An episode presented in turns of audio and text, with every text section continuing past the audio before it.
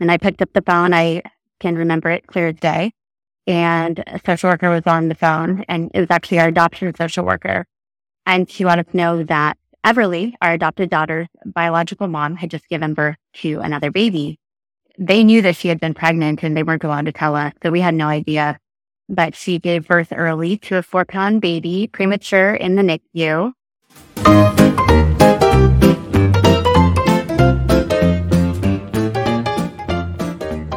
Welcome back to Adventure Parenting with Grace. I am Lori Donahue, and this is the Gospel Parenting Podcast, where we will walk with you through the joys of parenting and the most painful challenges so you can rise with courage, practical strategies, and hope to parent with purpose. If you have ever had questions about God's sovereignty, about God's being in charge and in control of aspects of our lives, then this story is for you. Heather Fowler returns this week for her second of 3 episodes on adoption and foster care. Heather goes on to explain the way God has worked miraculously in their family's life, and I think you will be gripped as you hear the things that God has done in their family. So with that, I think we will just hop right in and listen to this wonderful, wonderful story. Did you know that we have 2 that we've adopted? No, I didn't know that. Oh, this is so beautiful. I totally want to hear it. Yeah, so we had our adoption day, and we actually called our agency and said, you know what, we want to have just a break from all the things. We just want to be the Fowler family of 6 and not have social workers in our house. We just want to regroup as a family. And so we actually called and said, don't call us for kids right now. We need some time. And so also felt like, you know, we have 4 kids now. So that's a small house, and they didn't know if we were going to step back into it ever again. Just didn't know. And so about 4 months after adoption day, God just put it on my heart again of, I think we're supposed to open up to becoming just a foster home. Like, without the intention of adoption, we have a license. We've gone through all this. We have space. So let's just call them and let them know that we'll open back up, and prayed about it as a family. We were all in agreement. And so we called our agency and let them know. And this was the month of July. So we were called 4 times that month for placement. And just did our typical Fowler family protocol of, okay, we'll get back to you, praying about it as a family, called them back. And every time we said, yep, we're all in, we'll take the kids. And it's typical to get calls and for things not to work out because maybe they found a biological family member that will step up and take the kids, or maybe there's a sibling set they need to stick together. And so every time we said yes, and it didn't work out all those 4 times. Then we got called in the beginning of August, a 5th phone call, and I picked up the phone. I can remember it clear as day. And a social worker was on the phone, and it was actually our adoption social worker. And she let us know that Everly, our adopted daughter's biological mom, had just given birth to another baby. And they knew that she had been pregnant and they weren't allowed to tell us, so we had no idea. But she gave birth early to a 4-pound baby, premature, in the NICU. And because we had already adopted, you know, the sister, we got basically first right of refusal. And that was the first time that I broke our rule and just said yes. Of course. So we actually got to go to the NICU and hold her, and she was the tiniest baby I'd ever seen. I don't know if you can tell, but you're bringing tears to my eyes. It's just so beautiful. It's like, we just are like, whoa, God just, we had no idea another baby was coming, and just the timing of him putting it on our heart to say yes again. And it was just boom, boom, boom, boom. Nope, this is the one that I have for you guys. And so we had to bring her home at 8 days old. She was 4 pounds, had to get a premature car seat for her. And putting her in my car seat, I felt like I gave birth to her. That's how connected I was. I mean, it was instant. To see her so much and held her and... Yeah. And knowing that Everly was her sister just made even a tighter bond. It actually was even harder that we fostered Eden for a year and a half before we could adopt her. And that season with Eden was even harder. I think I was so fearful we were going to lose her. She was such a tiny baby. She was my daughter's sister, so she was part of our family. And so I had a lot of fears throughout that fostering, that she wasn't going to be with us and that she was going to go back to a really tough situation and she's just her precious new life, you know? Mm-hmm. And so, but it's God's plan for her to be a part of our family. And so her and Everly are just as tight can be. What's the age difference?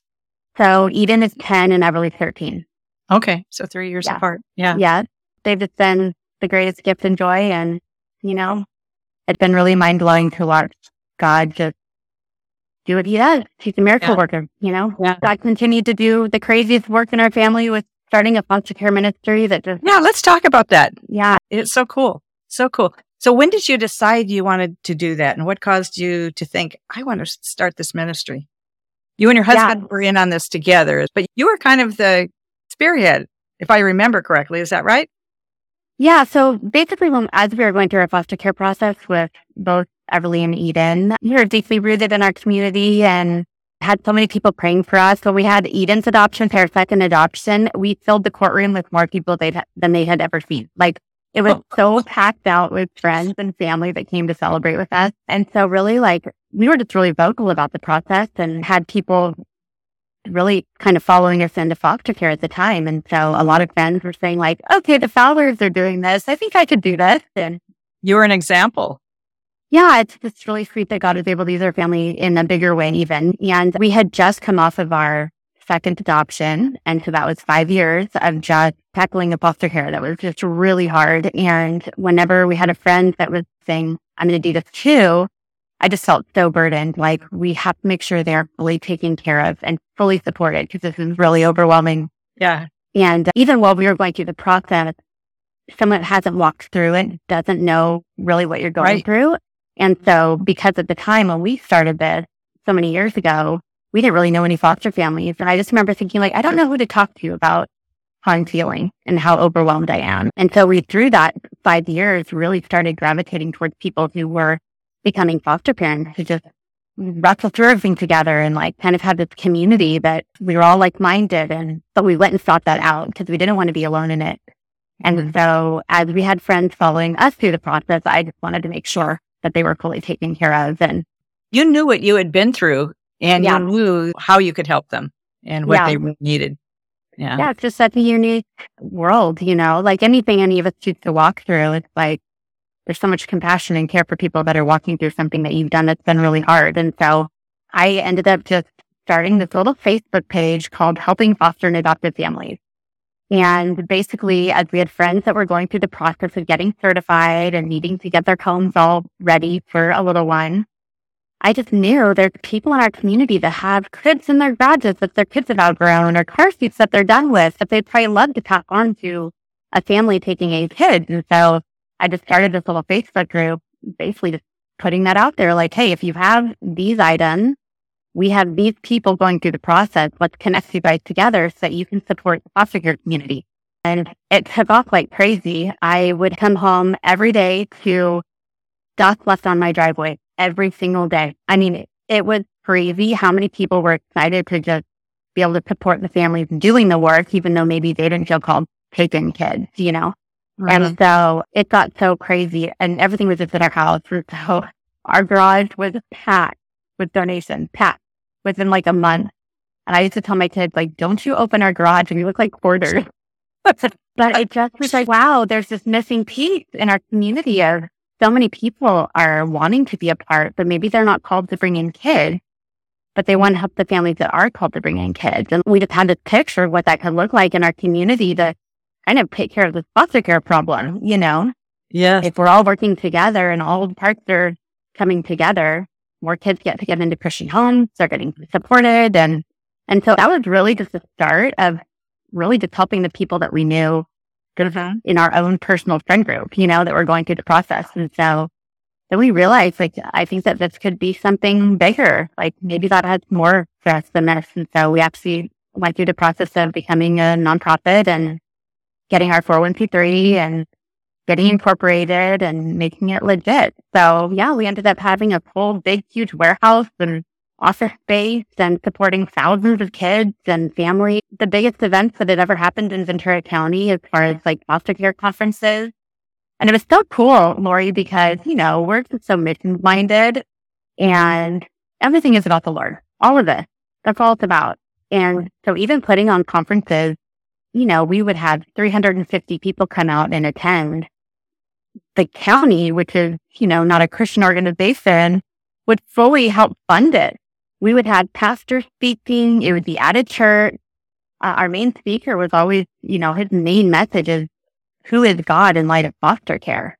And so all these unsaved foster families were coming into a church for a conference where they were getting fully filled back up after they're doing the kind of work of fostering. And it was just so cool. That's so amazing. Yeah. And for just so many families, even through those conferences, we did those for 4 years, I believe. So many people were signing up to become foster parents. And so it just took off in Ventura County. It was a place for people to come and find out if that's what they wanted to do even. Yeah. And totally encouraged. A lot of the messaging of, you know, we're not all called to do the same thing, but we are all called to do something as believers. And so whether that's being on the supportive side or being the actual hands and feet that are doing the work, there's a place for everybody and there's a way for everybody to be involved and to serve. Mm-hmm. So I feel like our ministry is Child Hope Services. And I feel like that is what Child Hope Services became, this place where everyone can do something. Yeah. And really, like, we all come together with this same heart. Beautiful outcomes happen. We went to so many adoptions and just the crazy stuff, you know? So you rejoiced with them and you encouraged them, and there were some sorrows that you probably shared with them. Not even on the reunification side, we were able to, as families were fostering kids and building a relationship with biological families when reunification was happening. So then the child goes back to mom and dad. As mom and dad are getting their places set back up to bring their child home, our ministry was able to provide resources to those biological families that needed support. And so, you know, whether that was the crib or a car seat or clothing, whatever they needed as they're bringing their child back home, help them feel supported. We would actually go through the foster parent and let them be the one to bring the item to the foster parent so they can continue that bond and that relationship, that support system. So you have moved out of state to another state, and you are continuing this ministry in your new state. Yeah. Yeah. Tell me how that's going. We closed down our warehouse in Camarillo. Sadly, that was a really hard day. And it's just been such a passion project of Daniel and mine, and just so closely connected to us. We didn't feel like we could just leave it. And so we moved out here and just really laid it down before the Lord and wanted him to do whatever he wanted. And so we've not been in a rush to start things back up. We're just kind of moving slow, but as he would have it, our church, which is a mega huge church, 2 months of us being there, so last fall, they announced that they're starting a foster care and adoption ministry. Wow. And they had heard that we had done this before and asked if we would actually run it. And so it was like so crazy. Like, okay, Lord, you know, we're just praying and asking, what do you have for us here in Texas? This is a huge state, a whole new area. We're trying to get established as a family, you know. And he already is inviting us into foster care ministry here. And so, so for the last about 8 months, we've been helping run that and also running our ministry kind of parallel to that, supporting families at our church. And I just feel like God's just kind of slowly moving. You have the tools now. Yep. So when things fall into place, you know what you need to do. Yep, exactly. Yeah. Oh, that's so great. So was there nobody here that could take over Child Hope here in California? Honestly, the moving part was, it was all kind of this whirlwind as it is for so many that are moving. And so it just felt like too big for us in that moment to leave it. Yeah. And really, it's just, we were so involved in every single bit of it that we just felt like it was supposed to come with us. There's ministries there, so we didn't leave the area high and dry at all. Shelter Care Resources is one that we really love. We actually were able to support them with a lot of our stuff. It was really neat, actually. Before we moved, we had about 6 or 7 Christian women's resource centers, pro-life women's centers, come and take diapers and clothing. And so in hindsight, I wish that we would have been more aware to partner with those ministries also, because receiving the resources and people were able to donate their used clothes and we would go through it, or, you know, diapers and all the things. That part was not hard for us. God blessed us that way that there was an awareness of Child Hope and donations would come in. And so it was so cool.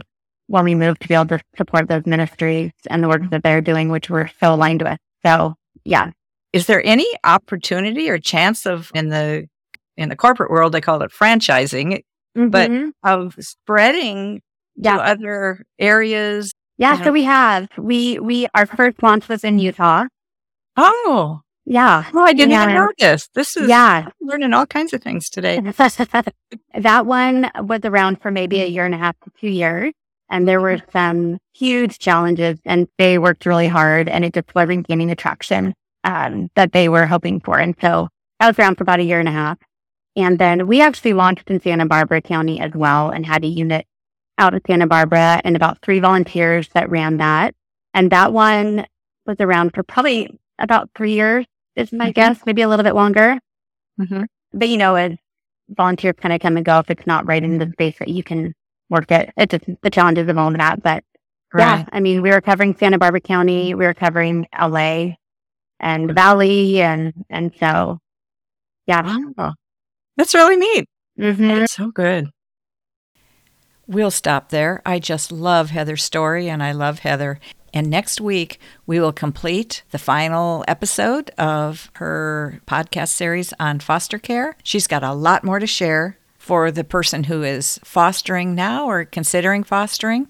She's going to go into 3 ways of how to meet the emotional needs of the kids in foster care, and her mindset in ways to encourage the kids and also to encourage the parents. So you won't want to miss it.